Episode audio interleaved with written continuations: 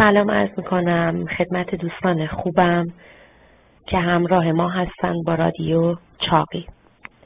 بحث امروز ما در مورد چاقی و تأثیرات اون در بیماری های قلبی و عروقی.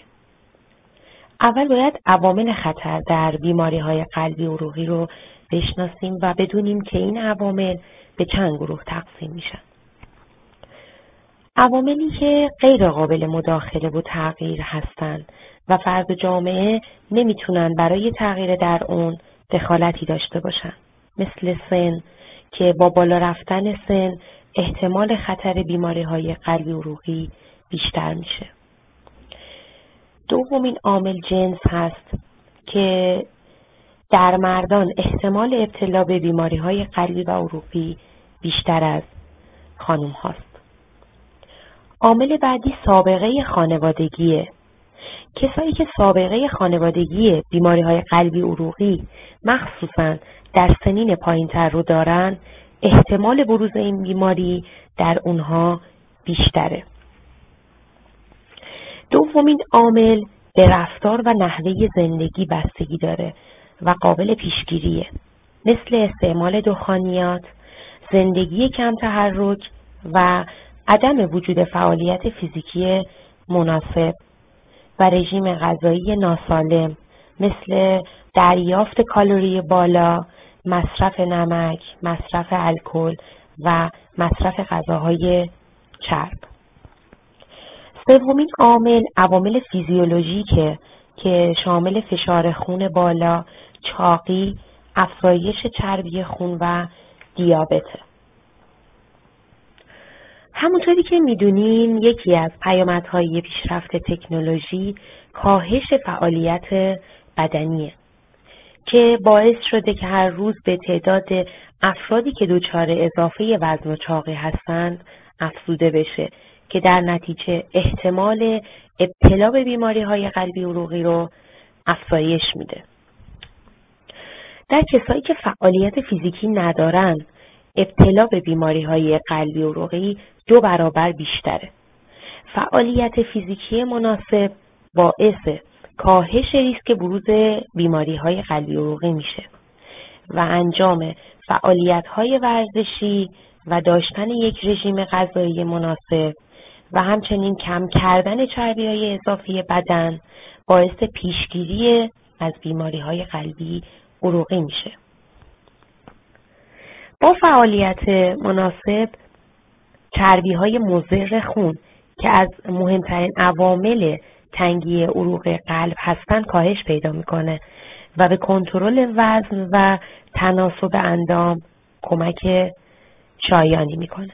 و عدم تحرک کافی خطر ابتلا به افزایش وزن و بیماری چاقی رو دو برابر می‌کنه. و همچنین فعالیت ورزشی و کلا تحرک در زندگی روزمره در فرد مقاومت بیشتری رو ایجاد می‌کنه در برابر استرس و استراب و افسردگی کاهش پیدا می‌کنه اعتماد به نفس رو زیاد می‌کنه و در نتیجه باعث تقویت سیستم قلبی عروقی میشه. چاقی یا افزایش وزن وزن بیش از حد وزن بدن با افزایش بیماری های قلبی عروقی رابطه مستقیمی داره و باعث مرگ ناگهانی افراد چاق در اثر این بیماری خواهد شد. در افراد چاق فشار خون و نارسایی قلب بیشتر از افرادیه که وزن مناسب دارند. در افراد چاق سطح کلسترول بد و تلیگریسیلید افزایش پیدا می‌کنه و کلسترول خوب کاهش پیدا می‌کنه که این مسئله با افزایش بیماری های قلبی عروقی همراهه. در افرادی که چاق هستند چربی و پلاکت در عروق کرونر رسوب می‌کنه و باعث گرفتگی در این عروق میشه. به این صورت که بافت چربی به صورت بار اضافی برای قلب عمل می‌کنه که باعث فرسوده شدن سریعتر قلب میشه. طبق تحقیقاتی که انجام شده مشخص شده که افرادی که تجمع چربی در شکمهای اونها بیشتره یعنی شکمهاشون بزرگتر هست بیشتر از کسایی که چاقی اونها در قسمتهای دیگه بدنشون هست مستعد ابتلا به بیماری های قلبی عروقی هستند.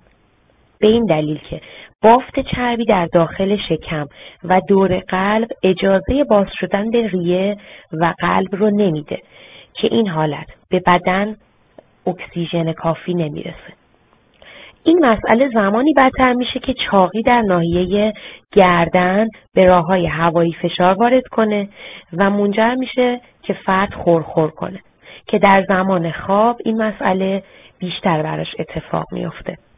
در این افراد شانس سکته قلبی چند برابر میشه و به دلیل کمبود اکسیژن در زمان خواب فرد دچار سردرد میشه و در طول روز هم با خستگی مواجهه.